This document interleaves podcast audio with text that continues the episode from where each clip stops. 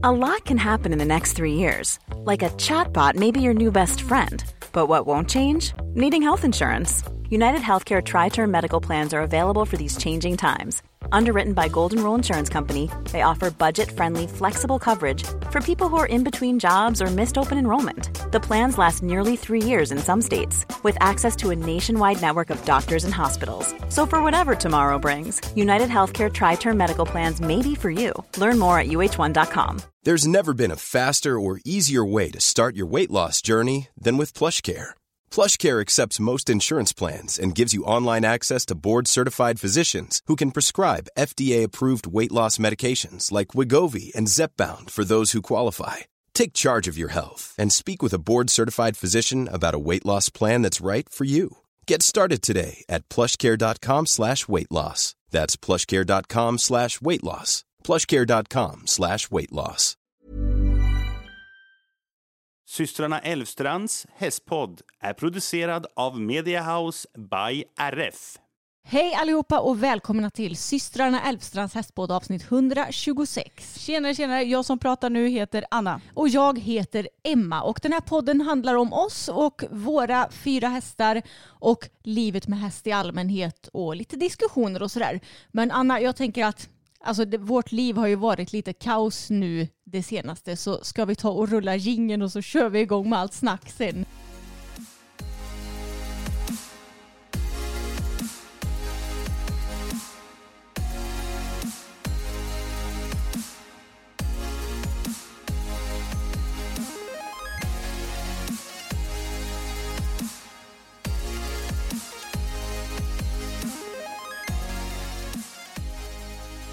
Okej, innan vi går in på det som har hänt så kan jag väl först och främst fråga, hur mår du? Alltså idag så börjar jag nog må lite bättre. Har det vänt lite? Det har vänt lite. Men eh, alltså de senaste dagarna, alltså jag har ju varit extremt ostabil i mitt psyke.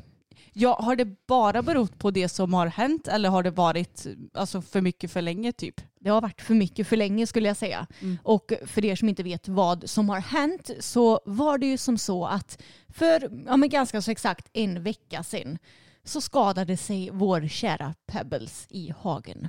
Ja, och jag kände bara, men för i helvete rent ut sagt. Ska vi, är vi drabbade av någon otursvåg eller vad är det Mm. som det handlar om? Är vi dåliga hästägare? Vad, vad, vad händer med våra hästar? Varför Mm. skadar de sig hela jävla tiden? Ja, jag fattar inte. Och det som har hänt då, är att hon har fått en hovbensfraktur. Mm. Jätteroligt verkligen. Och vi, eh, nu ska vi se här, hon tappade en sko för en vecka sedan. Och eh, då red vi henne inte, men dagen innan så var hon fräsch. Och sen dagen efter så tänkte jag att ja, men då hade hon fått på sig sin sko. Då skulle jag bara longera henne lite för att se så att hon såg bra ut då vi skulle iväg på hoppträning på kvällen. Då var hon ju superhalt i bakbenet Alltså jätte, Mm. jättehalt. i, på höger bak. Och som tur var så ringde jag ja, men Husaby med en gång för att hon var ju jättehalt och då kände jag att jag verkligen vill kolla upp det. Mm. Och vi kunde komma in och få en akuttid hos veterinären. Och det konstaterades ju med en gång att det var någonting med hoven som var knasigt. Och i början kanske man hade hoppet upp att det skulle vara en hovböld. Men sen så röntgade vi henne och då visade det sig att hon hade en hovbensfraktur. Och det här är ju faktiskt en vad ska man säga, diagnos som vi aldrig har haft på någon häst förut Anna. Nej, och då har vi ändå ägt hästar i, vad blir det nu? 11 Eh. år var jag och nu är jag 29, 18 år då. ja, precis. Det känns som att nu har vi snart gått igenom typ alla jäkla åkommor man kan ha med hästar. Ja men lite så faktiskt. Mm. Och hovbensfraktur kan vi ta och förklara lite för de som kanske inte har så bra koll på vad det är. Mm. Hästen har ju ett skelettben som går ner i själva hoven Mm. som kallas för hovbenet då, obviously. Och det kan ju uppkomma genom, ja det är ju ett trauma. Ja. Så hon kanske har sprungit och trampat illa på en sten eller någonting. Mm. Det skulle jag väl säga kanske är det mest logiska som kan ha hänt. ja, jag tänkte säga trots att vi typ inte har en enda sten i jag vet, jag vet inte riktigt vad hon kan ha trampat på. Men Nej. jag har faktiskt fått upp en artikel här från Hipson som jag tänker att jag kan lika gärna läsa upp den. Ja, att, men gör det. Ja, jag tänker att det är inte alla som har koll på alla skador. Nej. Och den här är från 2016 så den är ganska så gammal. Och det står här, hovbensfraktur, en vanlig skada som ofta har god prognos. Att hästen får ett akut trauma mot hoven, till exempel att den slår i en sten i hagen, är inte ovanligt. Ibland kan en hovbensfraktur vara svår att upptäcka, men med boxvila läker den oftast. Vi ringde upp veterinär Malin Santesson vid Universitetssjukhuset i Uppsala för att fråga om hennes erfarenheter. Malin Santesson inleder med att berätta att de ofta stöter på hästar med hovbensfrakturer på kliniken. För det mesta är det ganska lätt att ställa diagnosen hovbensfraktur, men det kan också vara mer komplicerat. Man delar in hovbensfrakturer i sex olika kategorier, sju om man inkluderar fölfrakturerna. Om frakturen går hela vägen in i leden finns det tyvärr en större risk för dålig prognos. Men de flesta av dem läker, berättar hon. Och det är lätt att missta för en hovböld står det här också. Mm. Men eh, ja, det, det förstår man ju för att det är lite svårt med det här med hovar när man inte Ja. vet själv. Och ibland så syns det inte på röntgen. Diagnosen hovbensfraktur ställs med röntgen. Dock är det inte alltid så att plåtarna visar att det är en fraktur på hovbenet. Ibland kan sprickan vara så liten att, eller sitta på ett ställe där det inte först upptäcks. I sådana fall följer vi upp med röntgen till efter 7-10 dagar. Då brukar den vara mer synlig. Och sen så står det också här boxvila och återbesök. För patienterna som kommer till UDS, alltså Uppsala universitet, universitet, universitetsdjursjukhus, det är ett jättekrångligt namn, i Uppsala så blir det ofta aktuellt med ett så kallat frakturbeslag som hovslagaren hjälper till med. Med den skon kan hovslagaren hjälpa oss att fixera frakturen med sidokapporna. Ofta kompletterar vi med ett plasttips runt om som hästen har de första fyra veckorna. Fram till första återbesöket som sker inom sex veckor har hästen normalt strikt boxvila. För det är tyvärr vad som krävs vid läkning av frakturen, fixering och vila. Det tar tid med hovbensfraktur. Rehabilitering kan vara upp till ett år innan hästen är igång som vanligt igen. Men det kan också gå snabbare. Glädjande nog läker det ofta väldigt bra. Så det var ju så det stod i artikeln och Mm. vi ska ju berätta lite om själva prognosen som Pebbles har fått med. Ja, precis. Men jag tyckte nog ändå att den artikeln var bra och det är ungefär som jag fick höra på kliniken också. För som sagt, vi har ju, alltså vi har ju hört talas om hovbensfraktur förut. Mm. Men vi har inte varit med om det själva. Men jag tyckte nog att det sammanfattade det hela bra skulle jag säga. Mm. Och du nämnde ju att det fanns sex olika, var det typer eller grader av fraktur verkar det som? Ja, grader. Ja, precis. Grader. Och eh, det står här i det pappret jag har fått hem att eh, Pebban har diagnostiserats med en hovbensfraktur av typ 1 som inte involverar hovleden. Och jag vet inte om typ 1 också menas att det är ja, vad ska man säga, den lättaste formen av hovbensfraktur. Jag skulle ju tro det. Ja, Att det är ett till sex och där sex är liksom det Eh, värsta. ja, där hovleden är involverad också. Ja. Ja, men man får ju hoppas på det. För det låter ju som i artikeln du läste att de kan liksom behöva stå på box i flera månader. Men med Pebbles så verkar det som att ja, men hon ska stå på box eh, kanske två, tre veckor i alla fall. Mm. Och sen om hon ser bättre ut, alltså om hennes hälta har minskat så kan hon komma ut i en liten sjukhage som ska vara två till tre boxstorlekar. Mm. Och det vore ju väldigt skönt om det hade funkat för nu står ju hon på box och det funkar bra. Men det är klart att det inte är så roligt för henne. Nej, och det känns lite som att vi är så här, inte vård av barn men vård av häst. Vi vahar. Ja, för att det, vi måste ju mocka två gånger per dag minst för att Mm. boxen ska hållas fräsch. Och i och med att hon står på box och gärna, hon vandrar ju inte jättemycket. Nej. Men när hästarna väl står på box så vill vi gärna ha hö i hönät för Mm. att annars är det så lätt att de trampar ner det och då blir det jobbigare att mocka och de kan inte äta det. Mm. Så då ska man fylla hönät och hänga upp dem. Se till så de har friskt vatten. Mm. Peppan vill vi gärna ge mash en gång per dag Ja. med massa vatten så de verkligen får i sig vatten för att det är ju mycket större risk att de får förstoppning när de bara står still såklart. Mm. Och sen ska hon ju få lite, lite, lite, lite kraftfoder så hon får i sig sin Metacam. Japp. För det tycker hon inte är jättekul att få i munnen. Nej. Och dessutom hennes ja, men mineraler och sånt där som vi vill ge för Precis. att eh, främja läkningen. Så det är ju lite pyssel. Och dessutom så har hon ju sällskap också för att Mm. vi provade att ha henne själv först. Men hon blev så pass orolig så att vi kände att nej, nu får vi faktiskt ha sällskap Mm. till henne. Ja. Så då får ju en av våra hästar, eller Wellington går ju också bra, Ja. så kör vi så här 12 timmars pass i princip. Så Mm. någon häst får stå mellan cirka 9 till 9 och sen så kommer nästa häst, då får man ta ut den, mocka och sen in med nästa. Så vi har lite att göra nu. Vi har att göra men det funkar ändå bra tycker jag. Och de andra hästarna har ju inga problem med att gå in heller. Nej, Tage.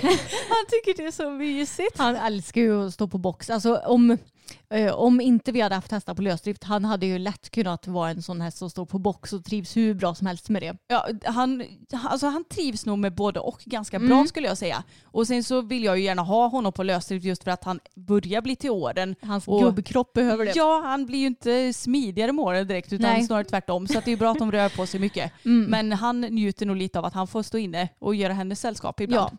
Men eh, lite mer om eh, Pebbles då. Hon har ju stabiliserats nu med gips i hoven och eh, har även på en barfotasko just för att ja, men, gipset ska sitta på plats, att det inte ska skava sönder eller typ frätas sönder av urin eller vad det nu kan vara. Mm. Och att man ska verkligen ja, men, hålla koll på det så att det sitter på plats. Och jag måste verkligen slå ett slag för barfotaskor för även om man har hästar skodda så är det jäkligt bra att ha barfotaskor. Verkligen. Antingen så kan de trampa av sig en sko och då kan man ta på en tillfälligt, ja men om man inte hinner Mm. få på någon ny sko.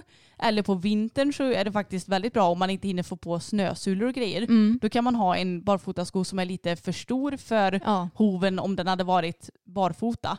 Och då får man ju på den över skon så då Mm. har man jättebra skydd mot snö och is och allt. Ja, eller om de får några sådana här hovskador, Mm. även hovböld. Alltså det, det är faktiskt riktigt bra att ha får jag säga. Och sen så går hon ju på Metacam nu som sagt också. Mm. Ska vi göra det i ja, men någon vecka ungefär. Och hon ska tillbaks till kliniken vecka 30 och då ska hon ju slå på en sån ja, men stabiliserande sko som du pratade om där Mm. i artikeln. Eh, och sen efter det så ska väl hon tillbaks igen. Eh, nu ska vi se. Är det Ja. inte typ tre veckor emellan? Nej, eh, nu ska vi se här. Nej, efter fem till sex veckor. Ah, Okej. Och då ska väl den här skon bytas igen och då ska hon också på återbesök till veterinär. Och då vet jag inte om vi kommer kanske röntga henne och sådär igen för att se så att eh, ja, men läkningsprocessen ser bra ut.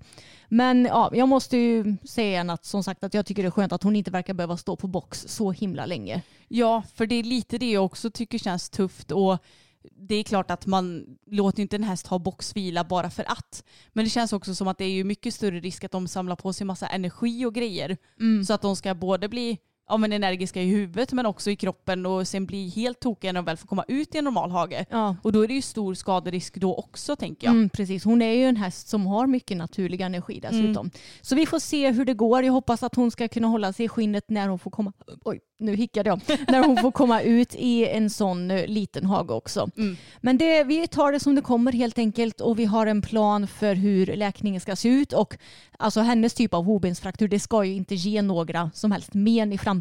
Mm. Visst det tar lite tid att läka för det är ju ändå ett benbrott kan man ju säga. Mm. Men eh, om hon hade fått en fraktur där leden varit involverad så vet jag att min veterinär sa att ja, men då kan hästarna typ få artros och sådär i leden och eh, inflammation och sen artros. Så det är väldigt skönt att slippa den biten. Ja, och som ni förstår så har vi varit extremt ledsna över det här.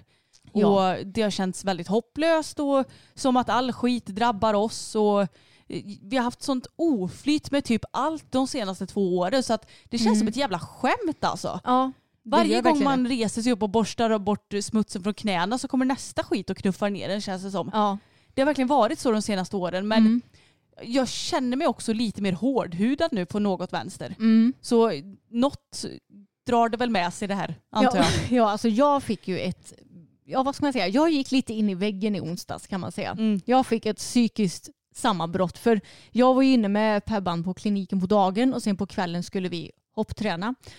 Och det gick liksom bara inte. Jag kunde inte koncentrera mig och jag tyckte att det gick dåligt och jag kände mig dålig och jag hade för mycket i huvudet så jag bara, jag avbröt träningen och så fick jag typ världens panikångestattack. Mm, ja, det, allt bara rann över det kändes Ja, det men som. allt bara rann över mig. Och, ja, men alltså, mitt senaste, framförallt halvår, ja, men innan dess så har jag haft mycket problem med Bella. Jag har ju, hon fick sin diskskada, jag fick diskbrock som har krånglat en hel del efter det också. Sen har hon varit skadad flera gånger och sen allt med Boppens bortgång också såklart. Men nu det senaste halvåret då eh, så har det ju, och sen så fick jag ju min livmoderhalscancer också för ett och ett halvt år sedan.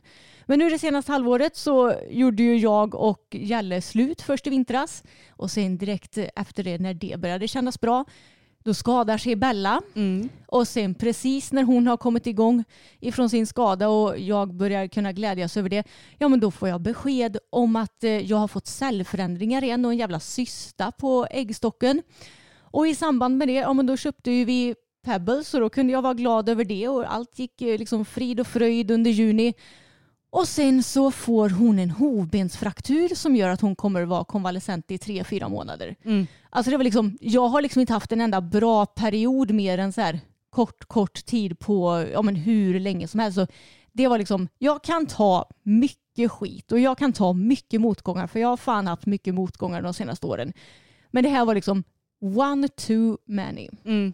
Ja men det är ju så, någon gång så blir det ju droppen som får äg- ägaren, bägaren att rinna över och Mm. så var det ju nu. Ja, Men du tog ju också tag i ditt mående väldigt snabbt. ja För du kände ju det att nu har det gått lite för långt så nu måste jag faktiskt ringa till läkaren och se om det finns något som jag kan göra för att få hjälp på traven med mitt mående. Så. Ja, men exakt. Alltså jag, har ju, jag har ju pratat om det i podden förut, om mitt utmattningssyndrom som jag i efterhand har insett snarare var en utmattningsdepression. För det är ju så med psykiska diagnoser att Alltså, det är inte så att du tar ett blodprov och så ser du att ja, men du har depression till exempel utan man får ju skatta sig själv. Ja, det hade varit himla smidigt om det varit ett blodprov men så funkar det inte. Så funkar det inte riktigt. Och eh, jag insåg ju efter att jag hade gått min KBT-behandling i ett och ett halvt år att jag hade skattat mig alldeles för lågt på ja, men hela både mm, alltså utmattningsskalan och depressionsskalan. Eftersom jag skattade mig typ likadant efter min behandling som innan. Nej, och jag menar hur lätt är det? För man, man mår ju på ett visst sätt. Mm. Och det är ju kanske sällan så att du går in i en depression bara pang bom så är du inne i en depression. Nej. Utan det går ju lite ner för ner för ner Exakt. för hela tiden. Ja, Och då blir det ett normaltillstånd. precis. Så hur lätt ska det vara att sätta att nej men jag är nog en sjua eller en trea. Man har ju ingen aning. Vad har man att jämföra med? Nej men exakt. Och det är ju det som har varit mitt problem det senaste. Att jag har ju normaliserat att må dåligt nu under så pass många år.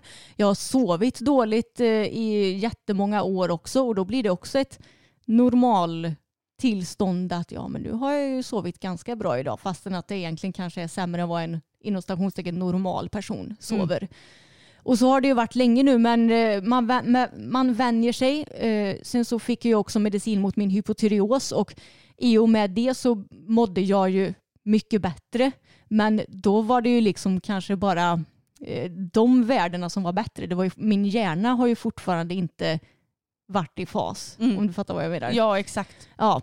Nej, så eh, jag har väl eh, ja, men mått dåligt nu i många år utan att riktigt tänka på det. Och sen så är det också problemet att jag tycker att vårt jobb är så himla roligt. Jag tycker ju att det är väldigt kul med hästarna och jag har ju liksom kul och mår bra i Alltså i stunder och i perioder, typ eh, när jag umgås med dig och när det går bra med hästarna och sådär. Och då blir det att man glömmer lite bort just då att man mår dåligt och tänker att det kanske inte är så farligt ändå. Ja och sen tänker man ju kanske också lite att ja, men de gångerna man mår dåligt eller de stunderna man mår dåligt så tänker man kanske lite också att ja, men livet ska ju vara lite tråkigt ibland också. Så Mm. tror man typ att det är tråkigt istället för att man faktiskt kanske inte mår bra. Mm. Så det, det är väldigt svårt att veta när mår man dåligt, när har man tråkigt Ja. kan jag tycka ibland. Ja men exakt. Men jag har ju alltså väldigt mycket ångest hela tiden skulle Mm. jag säga. Och då är det också svårt att veta, ja men har inte alla personer så mycket ångest som jag har? Alltså att man förminskar sitt egna mående på ett vis. Ja, och jag skulle ju säga att du är inte en person som jag förknippar med ångest. Nej. Det har ju inte du haft. Sen har vi kanske varit dåliga på att prata om det genom uppväxten såklart. Men Mm. jag förknippar ju inte Emma 15 år med en massa ångest i alla Nej fall. exakt, men det, så var det absolut inte. Det är ju någonting som har kommit ja, men kanske från att jag var 25 typ och Mm. lite uppåt. Sen tror jag i och för sig det är ganska vanligt att vuxna personer har mer ångest kanske. Mm. Inte för att det inte är så att eh, yngre personer har ångest. Nu Nej. menar jag inte så. Men jag menar man, man har ju kanske mycket mer ansvar att ta hand om och Mm. jobb och eh, bilar och skit. Alltså det är ju massa vuxentråkigheter som man måste ha ansvar över. Ja. Som kan ge ångest också såklart. Mm, precis, och det är väl lite så det har varit eh, för min del.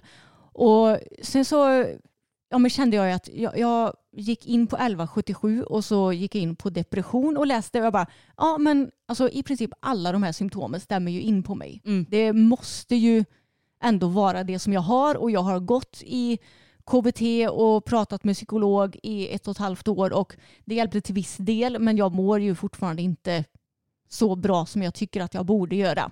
Om jag jämför Emma 30 med Emma 20 så mådde ju Emma 20 betydligt bättre än Emma 30 liksom. Mm, precis. Eh, Så då ringde jag till eh, vårdcentralen men ja, de, har ju, de är ju ganska så fullbokade nu. Men då kunde jag boka in ett videosamtal på Närhälsan online, heter det. Det är en app tydligen. Och då fick jag prata med läkare redan dagen efter och eh, ja, men, berättade ju för henne då hur jag mådde och hur min livsstil ser ut och vad jag har ja, gjort för behandlingar tidigare och sådär. Så nu har jag fått antidepressiv medicin utskrivet till mig och även sömnmedicin som jag kan ta vid behov och det känns väldigt skönt får jag säga. Mm.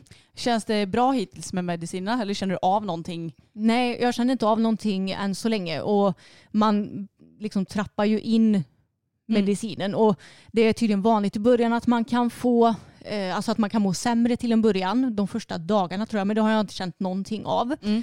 Så det är väldigt skönt och det tar ju också lite tid innan man märker av någon effekt av medicinen, alltså att man börjar må bättre och sådär. Men det känns skönt att eh, äntligen ta tag, alltså att ha tagit tag i det här och det kanske ändå var någon sorts mening med den här skadan på Pebban för det var ju det som gjorde att jag faktiskt tog tag i mitt mående. Ja men kanske. Och det är det som jag... Jag tycker att det är väldigt bra med dig för att du är ju inte sån som bara Visst, nu säger jag det här efter att du har sagt att du mått dåligt väldigt länge. Men när saker och ting har kommit till sin spets så tar du tag i saker. För det är också det som är bekymret när man inte mår bra. Det är ju jättesvårt att ta tag i saker.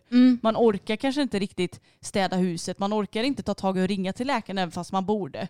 Man orkar inte lämna tillbaka den där orden med kläderna som inte passar. Alltså, Nej, exakt. det är ju mycket sånt som blir när man inte mår bra. Ja, och så är det ju verkligen för mig. Mm. Du får hjälpa mig att städa mitt hus ibland till exempel, för jag orkar liksom inte göra det själv. Nej, men det är inga bekymmer. Det Mm. gör jag så gärna. Ja, Och eh, jag mår ju inte så dåligt som du gör. Men det är klart att det här har ju varit tufft för mig också. mm. Och Samuel var så gullig för att jag, ja, men jag kände ju lite att jag får ju liksom driva den här skutan nu när du mådde så dåligt i Mm. onsdags när allting skedde. Och dagen efter så tog jag och Samuel stallet och vi fixade allt med både Pebban och bytte hästar och vi red ut på Bella och Fokus för jag sa sov nu så länge du bara kan och vill. Mm. Eh, Så behöver inte du tänka på någonting med stall eller hästar eller någonting. Gör, gör vad fan du vill typ. Mm.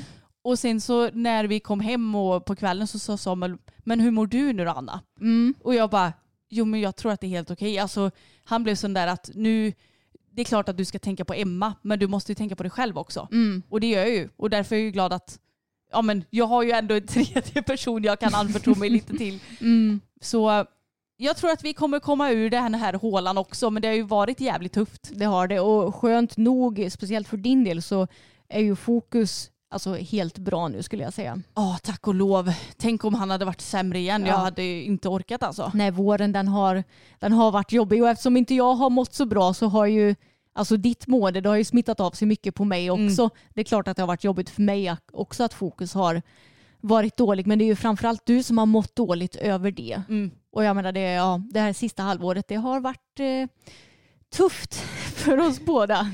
Verkligen. Men har vi snackat klart kring allt nu tror vi eller? Ja, men eh, det tror jag. Nej, jag kom på en sak Anna. Ja. Och det är att vi kommer inte lägga ut någon YouTube-film nu på lördag. Just det, för vi har varken riktigt hunnit eller orkat ärligt talat. Nej. Men vi kommer nog vlogga i Falsterbo så det kommer Ja. en video veckan därpå. Mm. Men eftersom ja, men, du inte mår så bra och vi faktiskt behöver lite riktig semester Mm. så får vi ta det lite som det kommer med YouTube i sommar. ja, Har det- vi någonting vi kan lägga upp och som vi känner att vi, om vi, vi hittar på något kul eller så, Mm. så kan vi lägga upp det. Men vi kommer inte känna någon press. Nej, precis. Eller vi Ja, ska försöka. Ja, alltså, ja, men nu förra veckan, jag eh, slog liksom bort alla mina måsten som jag hade tänkt göra. Vi skulle egentligen, eller jag skulle egentligen haft två, vad ska man säga, sociala grejer som jag skulle hittat på. Mm. Men jag har liksom, jag, jag stängde bort allting och så bara jag sov och sov och sov, red lite grann. Ja, men jag, jag liksom släppte alla krav Mm. och gjorde ingenting och det var nog väldigt välbehövligt för nu idag så känner jag att jag mår bättre också. Men jag tror också problemet har varit att i juni så har jag liksom haft någonting att göra varje helg. Jag har varit uppbokad varje helg, inte hunnit vila någonting. Och med, i och med min utmattning så är ju inte det görbra att det blir så. Nej, och till råga på allt så är du introvert också så du Mm. samlar ju energi i ditt eget lilla näste. ja, exakt. Så det, ja, nej, fy. Jag hoppas att resten av sommaren kanske ska kunna bli lite bättre Ja men det tror jag. Gå in i lite zen-mode. Ja, men nu släpper vi alla deppigheter tycker jag och går vidare.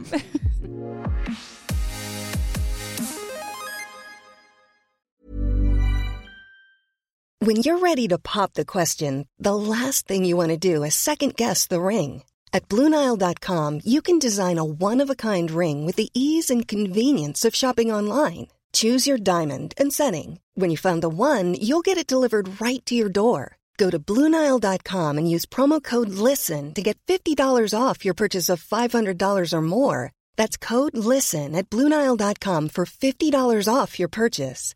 Bluenile.com code LISTEN. Hey, I'm Ryan Reynolds. At Mint Mobile, we like to do the opposite of what Big Wireless does. They charge you a lot, we charge you a little. So naturally, when they announced they'd be raising their prices due to inflation, we decided to deflate our prices due to not hating you.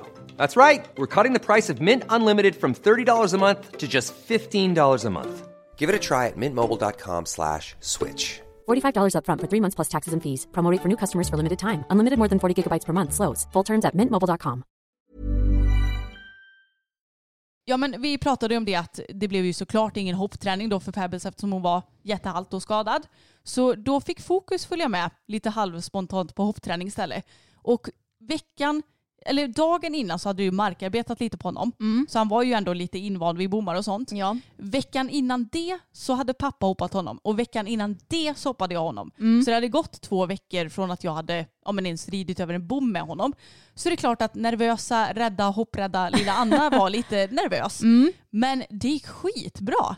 Jag känner mig nästan lite sugen på att ut och tävla snart till och med. För Ja. så, han känns så stabil. ja, men han är skitstabil nu. Men jag fattar inte, har hästen på riktigt tränat både hoppning och dressyr i hagen själv eller? Under tiden som han stod med sina sår. Ja. För att han är helt otrolig att rida nu. Han är så himla mjuk, han känns avspänd, han suger tag i hindren. Han är inte alls sådär att när vi har vilat en stund att han bara, nej jag tänker inte fatta galopp utan han gör det ganska så naturligt. Och Han känns bara helt, helt, helt fantastisk. Så Ja. att jag är så himla, himla glad för honom. Och det känns som att han tycker att livet är bra mycket roligare nu. Så att jag hoppas ju lite, på tal om det här med Pebbles, att hon kanske också på något vis kan få ut något gott av den här långa vilan. Sen så har ju inte vi hunnit ha henne så länge ens, men du förstår ändå vad jag menar. Ja. Han blev ju 20 000 gånger bättre efter den här, han vilade ju typ en månad kanske. Ja. Och även i dressyren så är han så himla himla fin. För jag red ju lite dressyr igår, Ja. söndags. Och då så gjorde jag faktiskt så som jag pratade om att jag skulle göra för ett par avsnitt sen. Att jag ja, red fram i både skritt och trav och gjorde mycket övergångar och halter och grejer så att han skulle vara med mig. Och sen så när jag skulle fatta galopp så fattade jag förvänd galopp redan från start. För att han, han blir lite motig i den förvända och tappar lite bjudning och lite sådär. Så då tänkte jag att då jobbar vi förvänd redan från början för annars så måste man ju värma upp i galoppen först och det blir så himla långa pass vilket jag gillar men man behöver inte rida en och en halv timme varje dressyrpass. Nej. Så jag började med förvänd galopp och då tänkte jag lite framåt på långsidorna och samla upp lite när jag svängde honom längs med kortsidorna.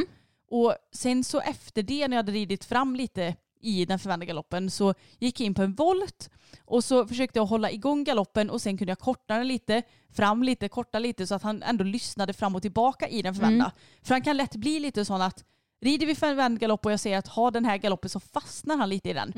Det är ju antagligen för att han tycker att det är lite jobbigt. Ja. Men efter det jobbet jag hade gjort förvänd galopp i båda varv, alltså han var så himla fin. ja, han var superfin. Så det var så himla roligt. Och då gjorde vi lite bytesträning. Och jag tyckte ändå det gick bra. Jag tycker också det gick bra. Det tar sig.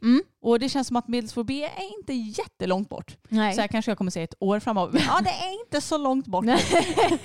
Men alltså jag tycker att han har blivit så himla fin i formen nu också. Ja. Han är upp och liksom har nacken som högsta punkt och är så otroligt bärig, lägger så bra vikt, vikt på bakbenen. Rymlig ganachen tycker jag också. Exakt, blir inte alls så dykig i formen som han var för ett tag sedan. Och det är så himla kul att se och han är så avspänd också tycker jag. Ja, igår när jag red så hade jag inte ridit i paddocken på ett tag. Och det blir ju lätt så i perioder ja, men när vi har varit iväg på lite träningar på ridskolan och sådär. Och så hade ju pappa ridit och lite så. Så det var länge sedan jag red personligen i paddocken.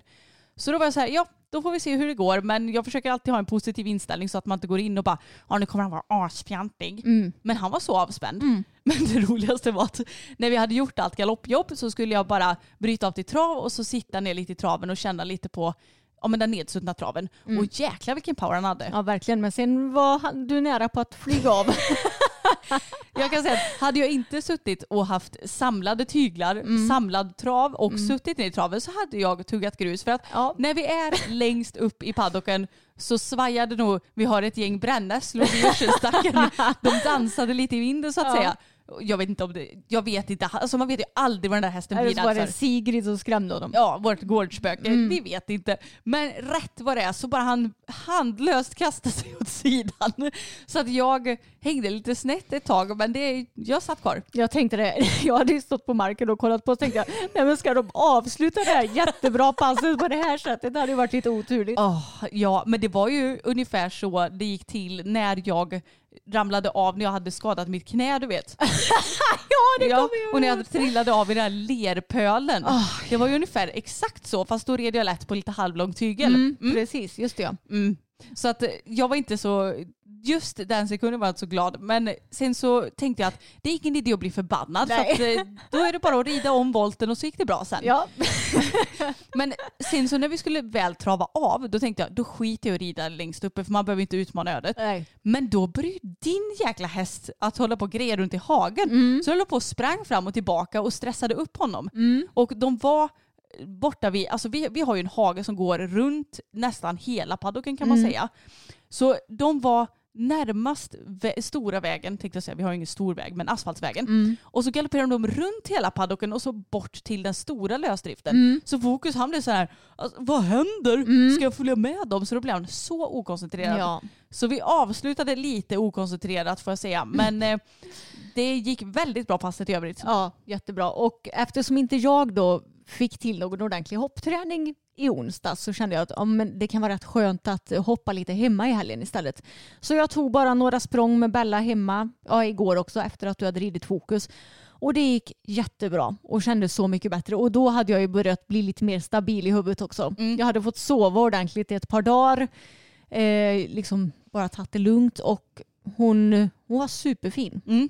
Och det är ju väldigt mycket mentalt hos oss själva som spelar roll hos hästen också Mm. tänker jag. Verkligen. Men det är ju ändå kul att du får så pass bra känsla för du kan ju gnälla lite över det att Bella är mycket bättre att hoppa på bortaplan. Ja, Men nu gick hon ju skitbra. Ja, det gjorde hon verkligen. Och vi tog eh, våra första språng på en meter också efter skadan. Mm. Och det kändes väldigt bra, väldigt lätt. Kändes som att man hade kunnat höja ännu mer.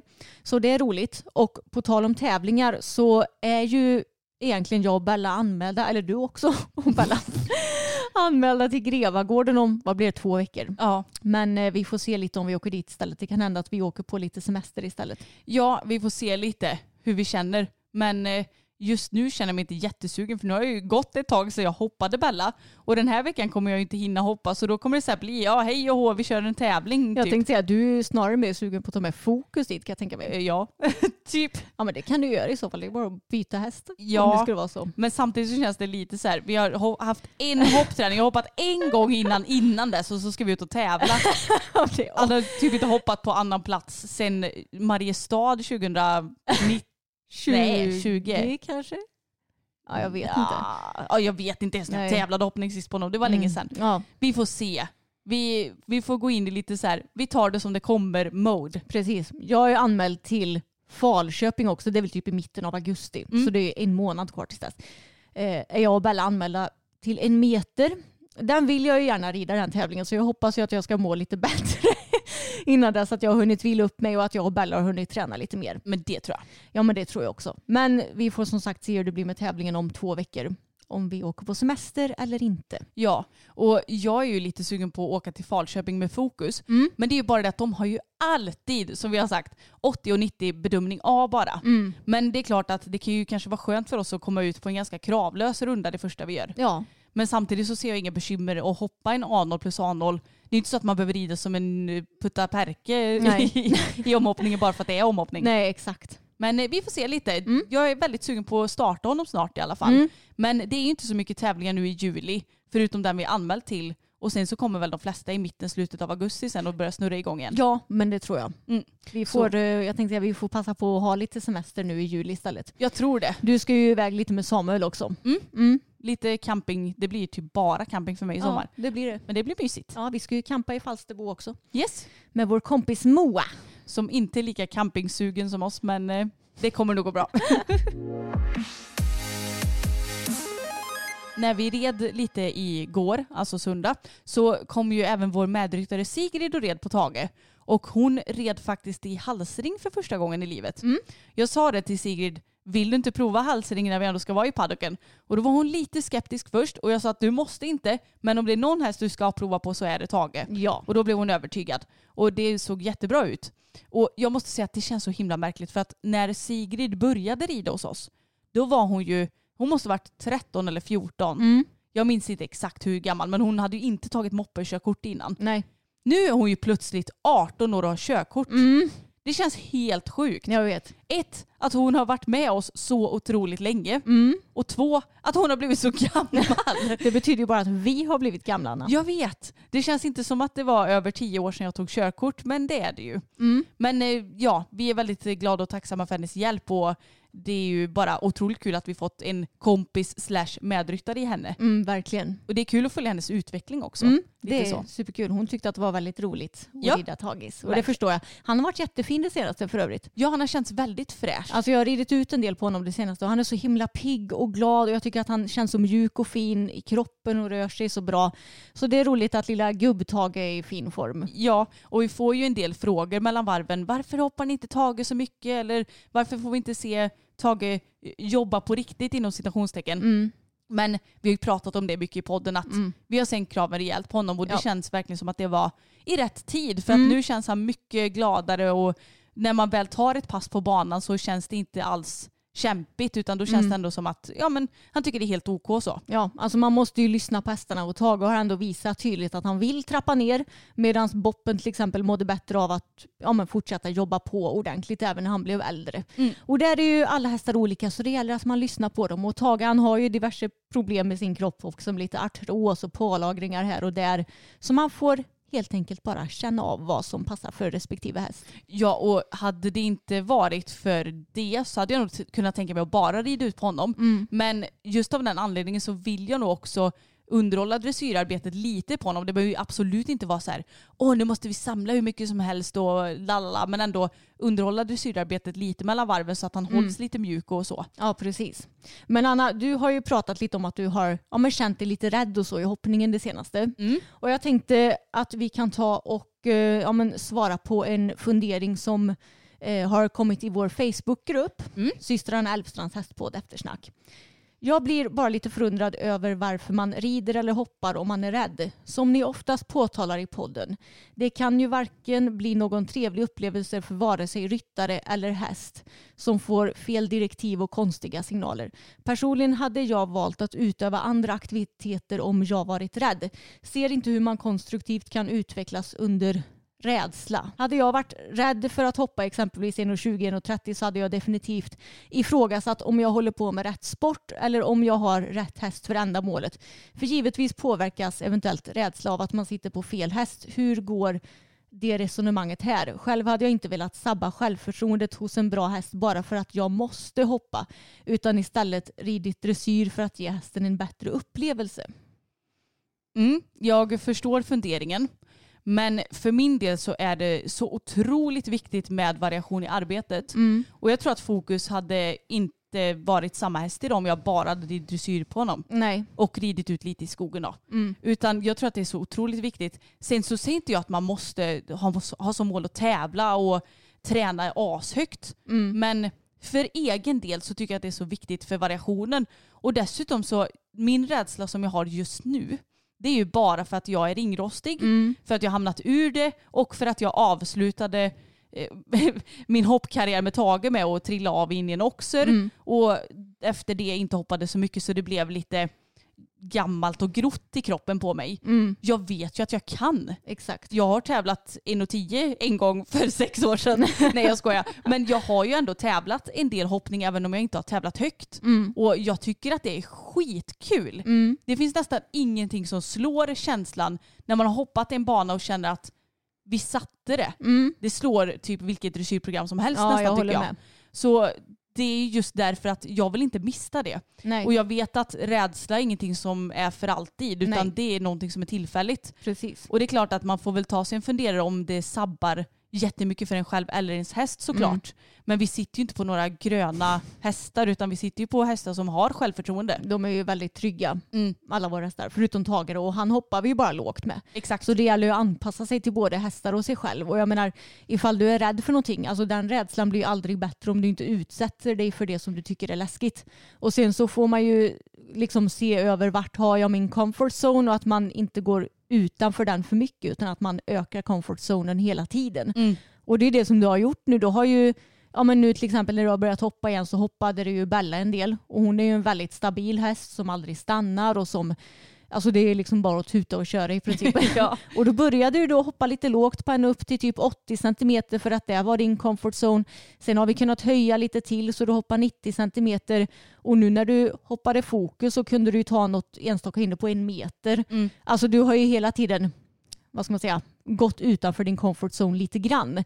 Men det har ju aldrig varit att du har varit så mycket utanför den att du har sabbat för hästen. Precis, det har ju inte varit så drastiskt. Och jag tror också att i synnerhet för oss som är lite rädda, då syftar jag väl mest på mig själv just nu för du är ju inte rädd nu. Nej, just nu känner jag mig faktiskt eh, ganska så orädd i ridningen får jag säga. Ja men det är skönt. Ja, det är skönt. Men du har ju en gång varit rädd. Mm. Men genom åren när vi har varit hopprädda så har vi också haft väldigt bra tränare som vet lite vart vi ligger någonstans och hur mycket de kan utmana oss. För att Mm. eh, Sten är ju en sån tränare som han kanske inte är jätteverbal under tiden som han rider. Mm. Vilket ibland när jag är rädd tycker jag är jobbigt. Men annars så tycker jag bara att det är väldigt bra. För att det innebär också att jag inte har någon som gnatar mig i örat hela tiden med direktiv. Utan jag kan fokusera på min ridning, försöka att ta rätt beslut och sen kan man samlas efteråt och säga att ja men du kunde gjort så här där. Och så får man göra om och göra rätt om det behövs. Ja. Men vad skulle jag komma någonstans nu? Jo men han vet ju också hur mycket han kan utmana mig i höjder. Jag kanske säger till honom att du Sten idag är min comfort zone ungefär 80 centimeter. Då vet han det. Men om han ser att men det går väldigt stabilt idag då kan han höja lite grann. Mm, exakt. Så det gäller nog att ha rätt hjälp på marken och Mm. jag kan väl ändå förstå de som väljer att inte hoppa överhuvudtaget. Mm. Men för mig så skulle det inte kännas som ett misslyckande. Mm. Men det känns som att jag väljer bort något väldigt kul bara för att en liten groda på axeln säger att jag inte kan hoppa och att jag inte vågar typ. Mm, precis. Och jag menar, ja, men som jag har sagt, våra hästar är ju väldigt stabila. Om jag tar Bella till exempel så hade jag ju alltså på riktigt kunnat sätta upp vem som helst på henne och Mm. säga ja, men hoppa den här banan. Säg att det kommer någon som är jättehopprädd som kanske har haft dåliga upplevelser med tidigare hästar som har stoppat. Alltså lätt den personen hade kunnat hoppa upp på Bella, hoppa en liten bana och få tillbaka sitt självförtroende igen. Och det hade inte gjort någonting för Bella om hon kommer lite konstigt på hindret Mm. eller om hon känner att ryttaren där uppe är lite rädd för hon har så himla mycket självförtroende själv. Mm. Så det kvittar liksom. Och en, en sån häst ger ju också självförtroende till ryttaren. Och det är ju Verkligen. det som man vill ha. Däremot hade man kanske inte satt upp en sån ryttare på taget till exempel. Eller kanske inte heller på fokus som ju har haft lite problem med hoppningen. Även om han är stabil nu så eh, skulle ju jag ändå inte sätta upp vem som helst kanske på honom för att hoppa. Nu har ju vi gjort det med pappa visserligen men Jo. då var det ju väldigt små hinder. Ja och jag tänker också att med fokus så är ju kanske egentligen inte svårigheterna just hindren utan det är ju allt annat. Man, det, han kan vara lite svår att få upp en tillräckligt bra hoppgalopp på ibland. Och lite sådana saker. Nej men så för min del så skulle jag aldrig välja bort hoppningen bara för att jag för tillfället är rädd. Nej. Och det har ju varit lite så nu när jag har fått hoppa Bella när du har hoppat Pebbles att jag, det, har, det har gått bra till en början och sen någon gång i mitten så har jag tabbat mig lite och jag, jag har kanske blivit lite efter i något språng för att jag trott tänkt typ att ja men hon borde inte ens hoppa i det här läget men så gör hon det ändå. Och då har jag blivit ledsen för att jag känner att vad fasen håller jag på med? Bella hon gör allt för mig men det känns som att jag bara sabbar för henne. Men då har ju du sagt att det gör ingenting Anna. Hon har så mycket självförtroende att det sprutar ut ur öronen nästan. Så en sån här grej, det kommer den inte. Det är klart att det är inte optimalt att råka dra en häst i munnen. Men jag menar hur ofta råkar jag göra det då? Nej det händer inte särskilt ofta. Hon glömmer bort det på tre sekunder. Liksom. Exakt. Så då när jag, när jag styrade på igen, eller jag, jag tog väl om banan då tror jag, då gick det hur bra som helst. Så att man får inte glömma bort att hästar är inte heller några porslinsfigurer som inte tål saker. Det är klart att vi inte ska göra saker med, med vilje, sitta och slita och dra dem i munnen eller piska dem eller vad som helst. Men råkar man hamna lite bakom någon gång, de är väldigt förlåtande. Ja, det är ju bara att titta på även de bästa ryttarna i världen. De är inte heller alltid med till 100% i varje språng och det blir lite knasigt ibland men det är ingenting som hästarna påverkas av. Exakt, och de hoppar ju ändå väldigt högt. Ja, Okej Emma, jag måste faktiskt bara avsluta med veckans Hans. Mhm. Och det här, det är en riktig gammal goding. För han har ju faktiskt inte hittat på så mycket i veckan vad jag kan komma ihåg i alla nej fall. faktiskt inte. Ja, jo, det var ju förstås väldigt mycket sådär när Pebbles var skadad. Åh. Vad har hon gjort? Ja, jag vet inte. Du får väl sätta en kamera på varje häst så du Ja. kan se exakt vad de gör hela tiden. Ja. Men det är ju standard när det kommer till pappa. Men det här är ju en väldigt rolig händelse. Det var när vi hade våra första sommarhästar och jag vet inte om vi har tagit upp det här i podden. Nej. Men om vi har gjort det så får vi ta en gammal goding återigen. Mm. Och då var det så här, vi var ju inte så gamla då. Nej, jag var väl 12 va? Mm, jag tror det. 10. Tio.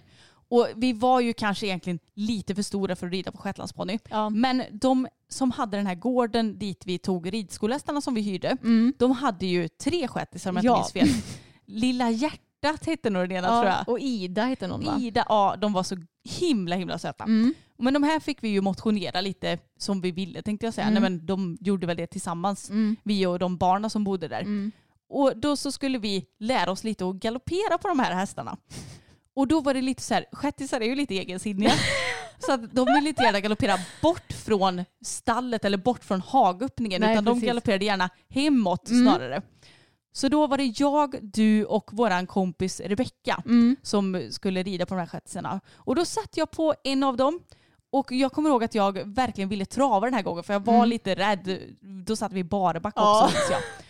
Och då så gjorde Rebecka så här "Shh, shh", Mm. så att eh, hästen skulle galoppera. Vilket den ju då gjorde. Mm.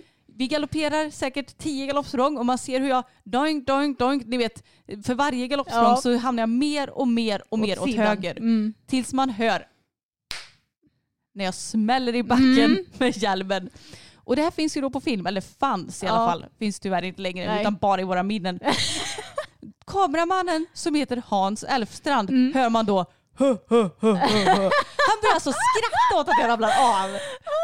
Ja, och det är inte enda gången som han skrattar när någon av oss ramlar av och han får det på film. Mm. Alltså, det, det är så här, skadeglädje är verkligen den sanna glädjen. Mm. Ibland är det väldigt sant. Men jag tror också att han hade ju inte skrattat om det var den värsta brutala avramlingen. Det gick ju bra. Jag tror att det kan vara lite nervös grej också kanske. Ja, antagligen, för han skrattar ju faktiskt när han är nervös. Mm. Det, det har du helt rätt i. Mm. Men jag, jag kan säga att när jag, när jag såg det här i efterhand, att han skrattade, då blev jag ju arg som ett bi. Ja, jag vet. Hur kan du skratta åt att jag trillar av? Kommer du ihåg att jag sa? Japp. Och jag kommer också ihåg att du var ju så arg på Rebecka för att hon hade liksom chasat på hästen. Ja. Och det roliga ju var att hon ramlade ju av lite senare för att, eh, när, för att hästen började galoppera och då ramlade hon ju av typ på samma sätt som dig. Och då hör man i filmen, pappa filmar ju det här också när hon ramlar av och då hör man lilla Anna 10 år i bakgrunden. Ha, ha, ha. Alltså så dryg eller? Men det är ju ändå befogat att bli arg på någon som chasar iväg ens häst Ja. så att man trillar av. Och Anna, ni ska bara veta vilket humör hon hade för Ja. 20 år sedan. Det var inte att leka med. Nej, jag, jag sa ju då till dig att jag har vaknat lite på fel sida idag men Mm. Ja. det är ju inte att jämföra med hur det var om jag vaknade på fel Nej. sida för 20 år sedan. Du har blivit bra mycket lugnare får man säga. Ja det är väl tur det. Skönt nog för mig. För alla inblandade. Mm. Ja, men nu har ju vi kötat en del av både psykisk ohälsa och problem med hästar och sen lite roligheter också. Men jag måste bara säga att Eh, vi vill verkligen tacka alla ni som har skickat in fina kommentarer till oss nu i och med den här tråkiga händelsen med Pebbles. Och jag har tänkt på det att tänk en person som har ett inom stationstecken vanligt jobb. Om dens häst skadar sig, ja då är det ju inte en jävel som bryr sig om det förutom de närmast sörjande tänkte jag säga. Medan vi, när våra hästar skadar sig, så får vi liksom hundratals snälla kommentarer, Tusentals. tusentals DM om folk som kommenterar att vi har så fin hästhållning, att vi gör allt för våra hästar, att vi är så bra hästägare som hoppas att våra hästar ska krya på sig. Alltså det är ju helt otroligt. Ja men jag blir rörd på riktigt. Mm, jag jag har suttit och bara jag blir helt mållös. Jag vet knappt vad jag ska säga ärligt talat. Nej jag vet. Det är helt magiskt att ha sånt stöd som vi har. Och Mm. Även om det alltid känns lite jobbigt sådär att ah, men nu måste vi lägga ut att vår häst är skadad vilket känns Mm. skit. Så behöver man aldrig vara orolig för att ni är så himla fina. Mm. Och vi älskar er för det. Ja. Ni är helt fantastiska. Alltså det har ju varit en bidragande faktor till att jag faktiskt mår lite bättre nu mot vad jag gjorde för några dagar sedan. Ja och det har också känts skönt för det är en del som har skrivit att min häst hade också det och ja men det blev bra och nu så har vi tävlat fälttävlan igen eller vad de nu tävlar i.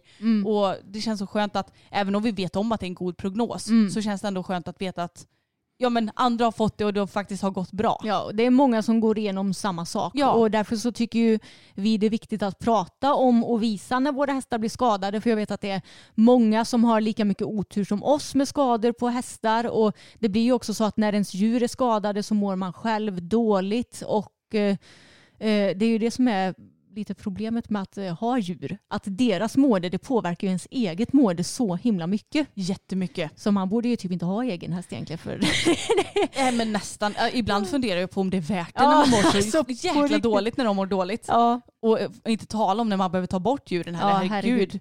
Nej men jag har tänkt på det så mycket för att jag vet att det var lite tal om just det när hästbloggar var som störst. Mm. Att rätt vad det var så var det någon bloggare som inte skrev om en viss häst och då fattar man ju att det hade hänt någonting. Mm. Men då vågar de inte skriva ut något för att tänk om den hästen skulle säljas sen, ja men då kan det ju inte stå på nätet att den haft en inflammation i någon led eller vad Mm, tusan det nu var för skada. Mm. Men enligt mig så är det ett så konstigt sätt att tänka. Mm. Alla får såklart dela det de vill på nätet. Mm. Men hur konstigt hade det inte varit för oss då och bara, nej men nu syns inte Pebbles på våra kanaler Nej. i flera månader för att hon Precis. är skadad. Och dessutom så är det så här, nu, nu är vi världens sämsta hästägare för vi kan ju inte sälja en enda häst. Som vi Eller köper kanske oss. världens bästa hästägare Ja, som ja, inte okej, vill det, var sälja inte, det var inte världens sämsta hästägare jag skulle säga. Jag skulle säga världens sämsta hästförsäljare.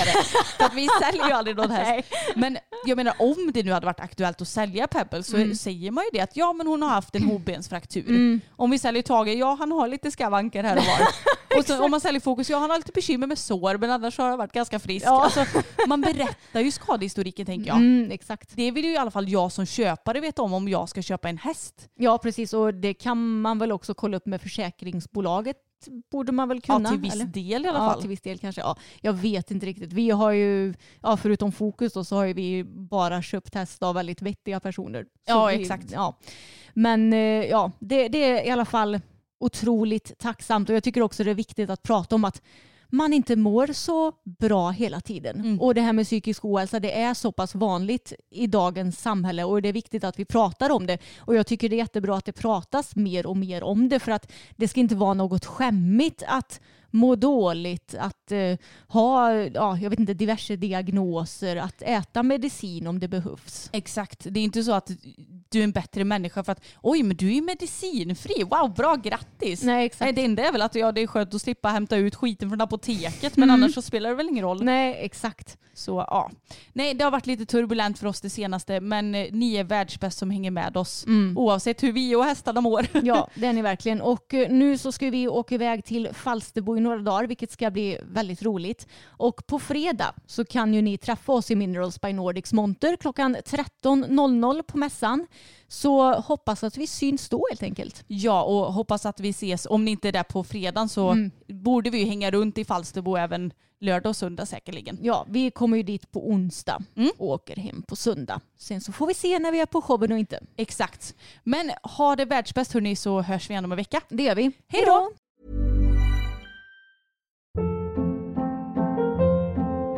Hold up. What was that? Boring. No flavor. That was as bad as those leftovers you ate all week. Kiki Palmer here, and it's time to say hello to something fresh and guilt-free. Hello Fresh. Jazz up dinner with pecan-crusted chicken or garlic butter shrimp scampi. Now that's music to my mouth. Hello Fresh. Let's get this dinner party started. Discover all the delicious possibilities at hellofresh.com. Hey, it's Paige DeSorbo from Giggly Squad. High quality fashion without the price tag. Say hello to Quince. I'm snagging high-end essentials like cozy cashmere sweaters, sleek leather jackets, fine jewelry, and so much more. With Quince being 50 to 80% less than similar brands. And they partner with factories that prioritize safe, ethical, and responsible manufacturing. I love that. Luxury quality within reach. Go to quince.com slash style to get free shipping and 365 day returns on your next order. Quince.com slash style.